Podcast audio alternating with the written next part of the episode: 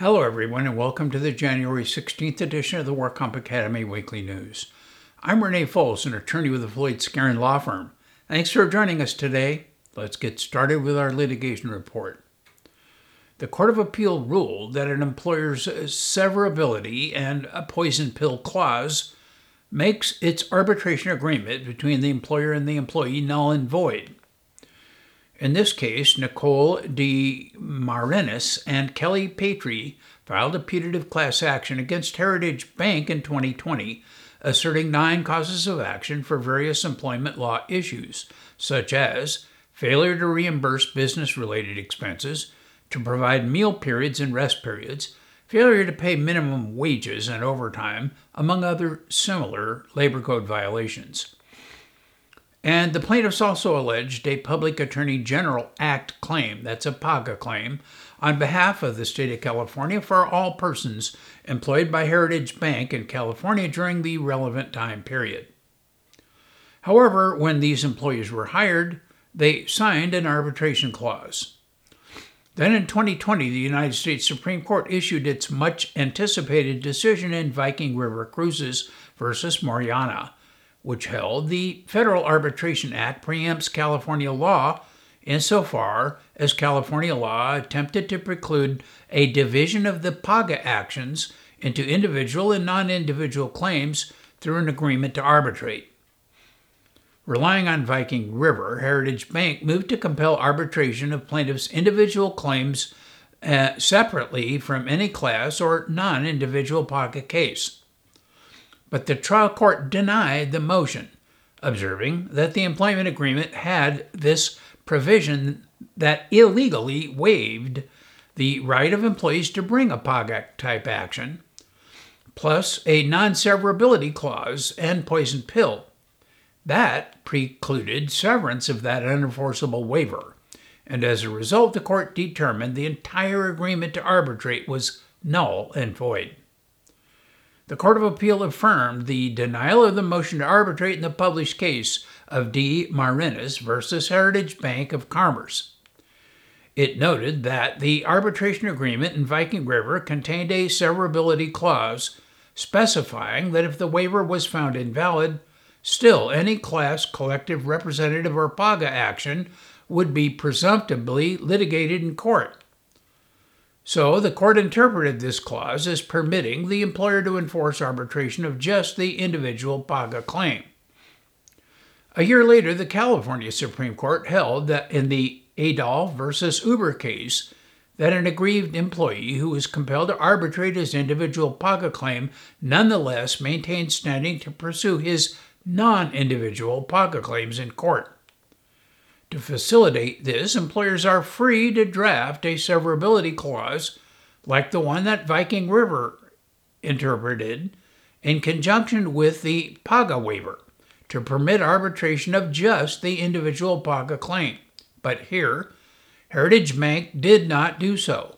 Instead, it used an arbitration agreement that contained a non severability clause and a poison pill, which together specified that all conditions in the waiver provision are material and may not be modified or severed, either in whole or in part, and that if the waiver provision was found unenforceable, then the entirety of the arbitration agreement was null and void. And the Ninth Circuit Court of Appeals has revived a rest break class action against a California retailer the lead plaintiff in this case was Ariana Miles. She worked for Kirkland's, a chain of home decor, decor stores in California, from 2011 to 2018. She alleged that Kirkland's unlawfully required employees to remain in the stores during their rest breaks and work off the clock by getting their bags checked after they had clocked out.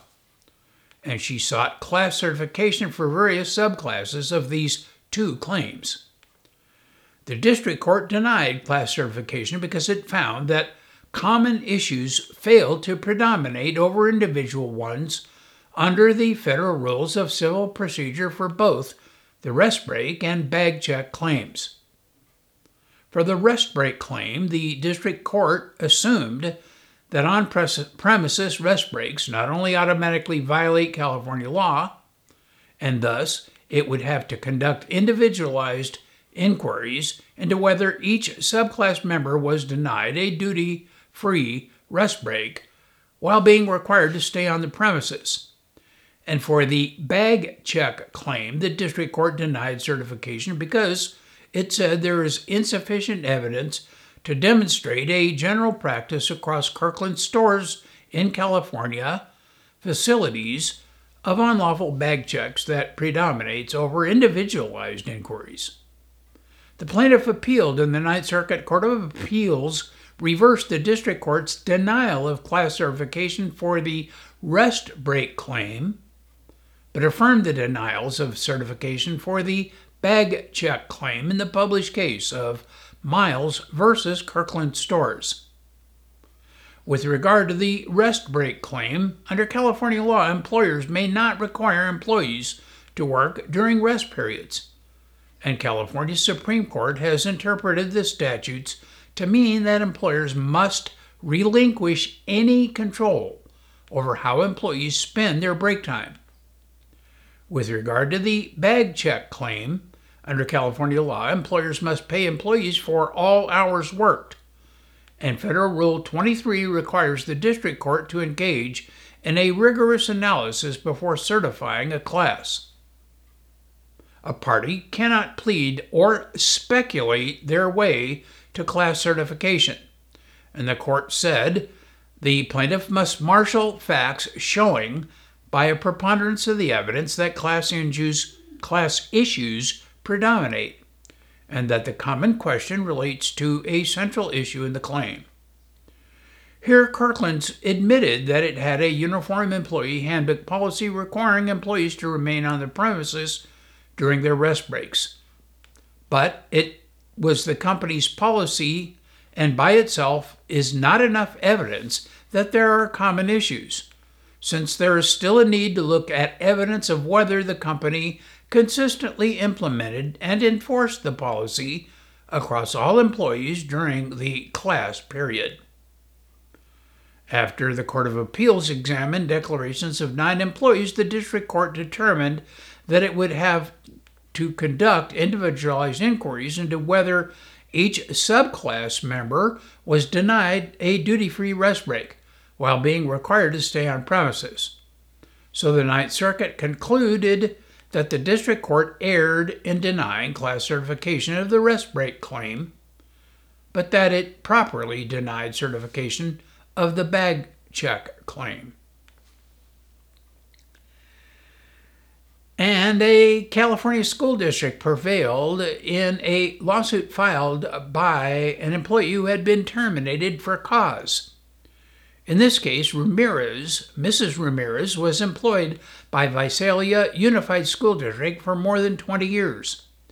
And she also served as the local union vice president and president between 2016 and 2018.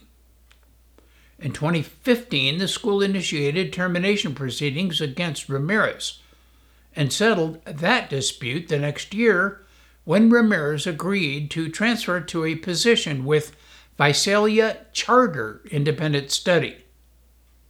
The charter school operates traditional and online independent study programs and is a dependent charter school, meaning it is part of Visalia USD. In either December 2017 or January 2018, a parent of a student in the charter school complained that her child was erroneously assessed an absence. And the principal of the charter school investigated the complaint and discovered that the parent was correct.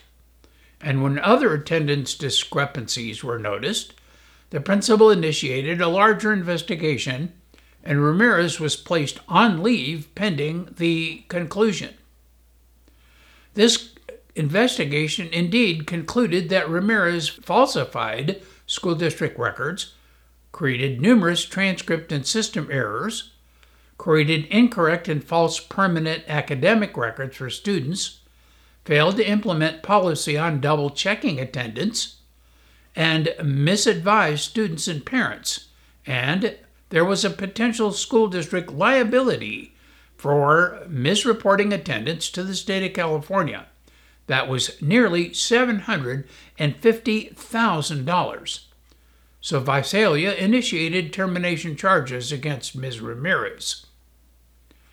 However, two weeks before she was placed on this leave for investigation, she attended a school board meeting and criticized the district policy and the superintendent. So, Ramirez contested her discharge at a hearing provided by Visalia USD. After numerous witnesses testified, the hearing officer concluded all charges except for the falsifying records were sustained. So about one week later, the school board voted to terminate her employment. Next, after she was theoretically terminated, the California School Employees Association, CSEA, filed an unfair practice charge with the Public Employment Relations Board and alleged Visalia Unified School District violated the government code by firing an employee in retaliation for engaging in a protected union activity while she was serving as union officer and advocating on the union's behalf, and the union charges proceeded to a formal hearing by an administrative law judge. And the same parties testified to the general facts in that hearing as what occurred in the discharge hearing. Among other findings, the board held that uh, Visalia Unified School District failed to establish it would have terminated Ramirez regardless of her protected activity because of her ongoing performance issues. However, the board recognized the impact of Ramirez's errors on students was a legitimate one, but they concluded it was pretextual. Now the school district appealed, and the Court of Appeal reversed in the published case of Visalia Unified School District versus Public Employment Relations Board. The USD asserts on appeal that the California Education Code 45113 provides that a termination hearing conclusively established sufficient cause to terminate her. The Court of Appeal noted that there is no decisional law discussing the intersection between the Education Code and the Educational Employment Relations Act, which applied to a grievance filed by the union.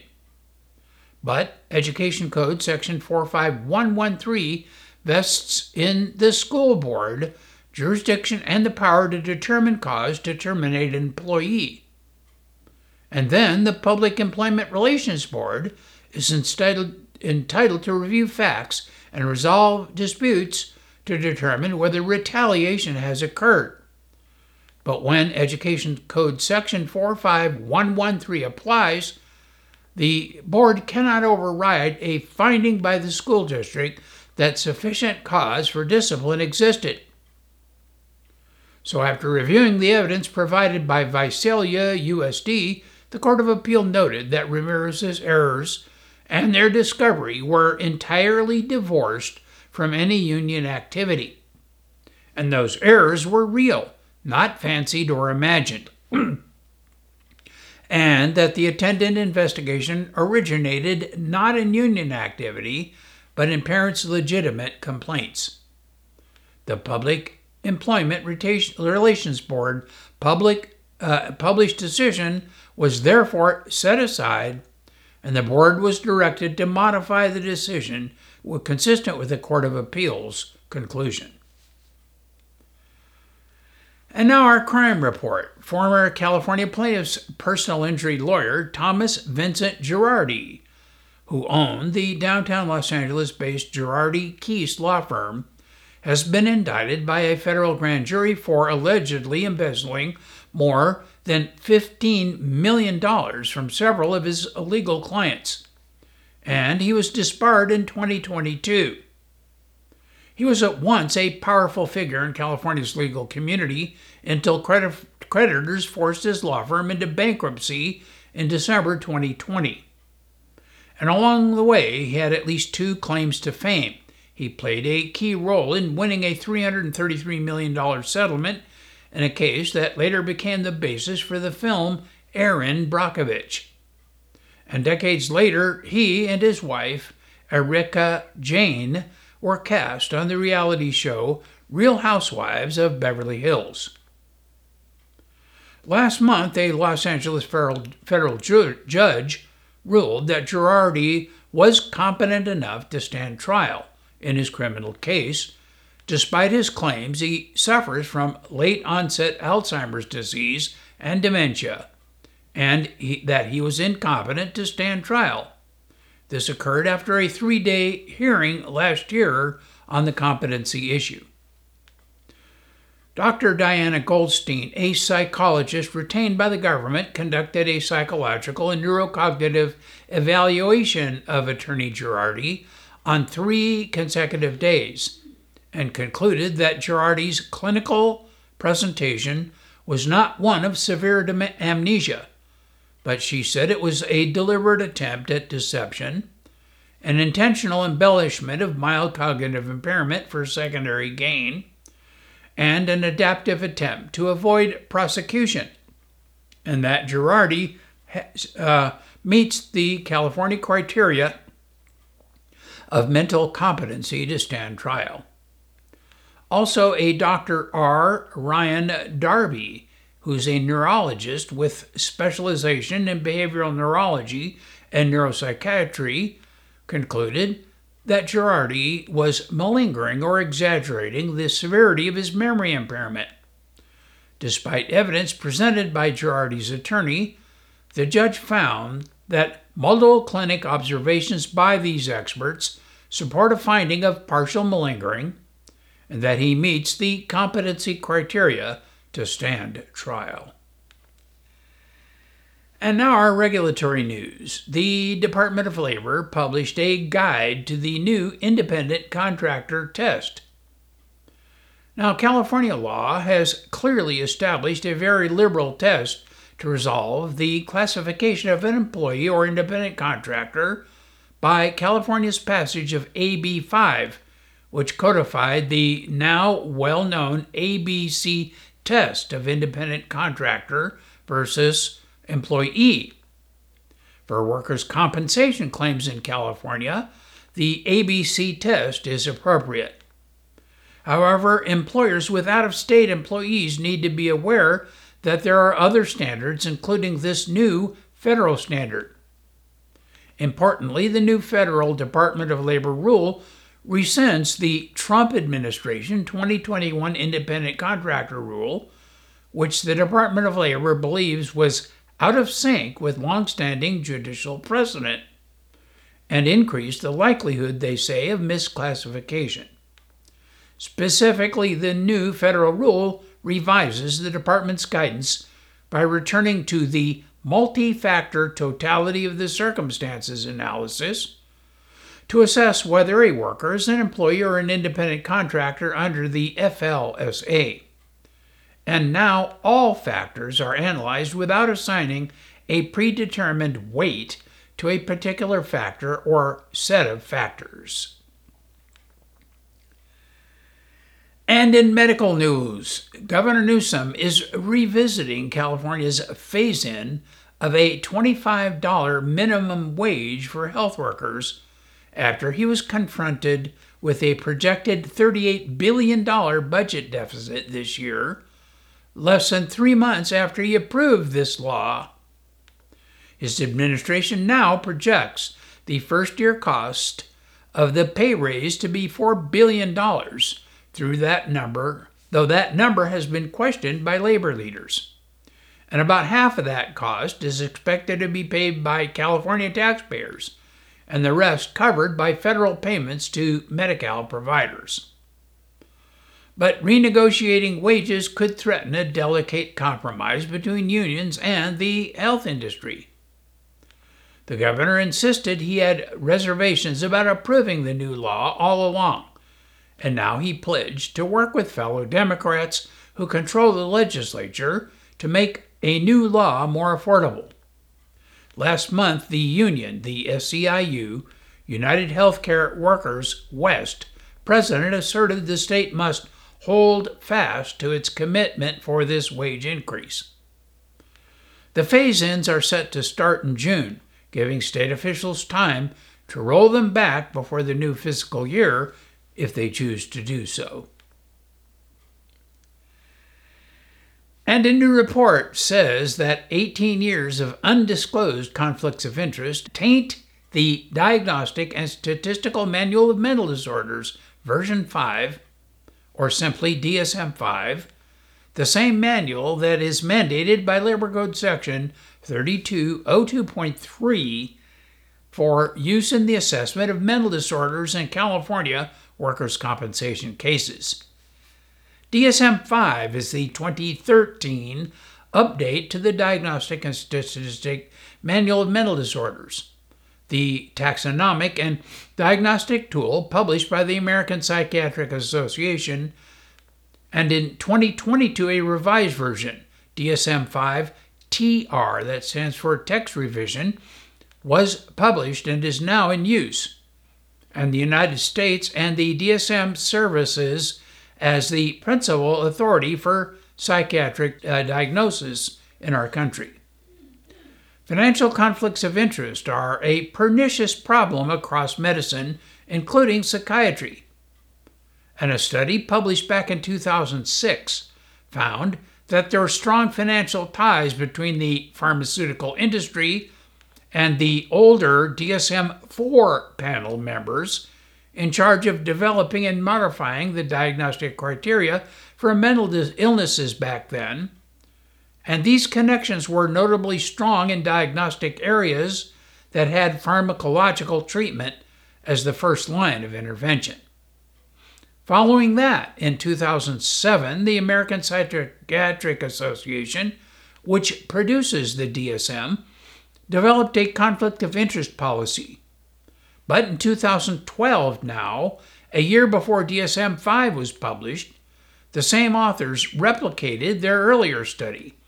And unfortunately, the American Psychiatric Association's new disclosure policy had not been accompanied by any reduction in financial conflicts of interest. In fact, on three quarters of the panels, a majority of members had financial ties to the pharmaceutical industry.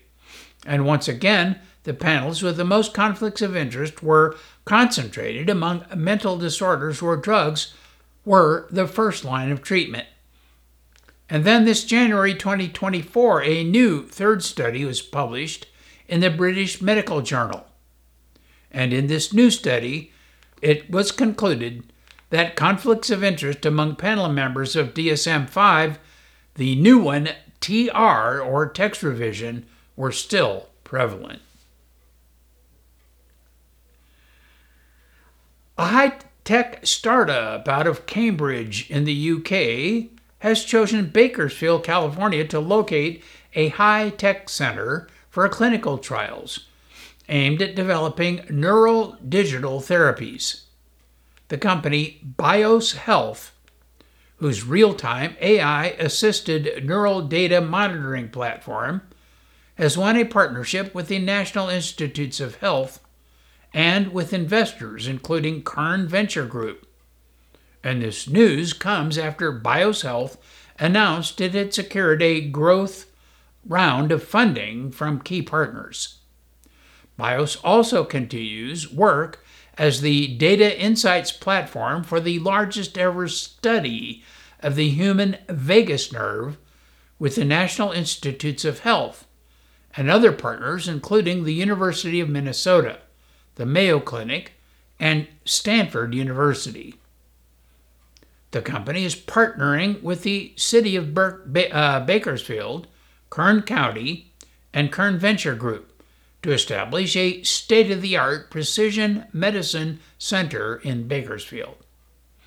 BIOS has developed adaptive dosing technology using neural biomarkers and AI to observe and adjust in real time the effects of drugs and stimulants on patients' nervous system. BIOS Neural Insights platform could hold the key to a new generation of treatments for conditions including hypertension, diabetes, rheumatoid arthritis, and even diseases of the brain itself, such as Parkinson's or Alzheimer's.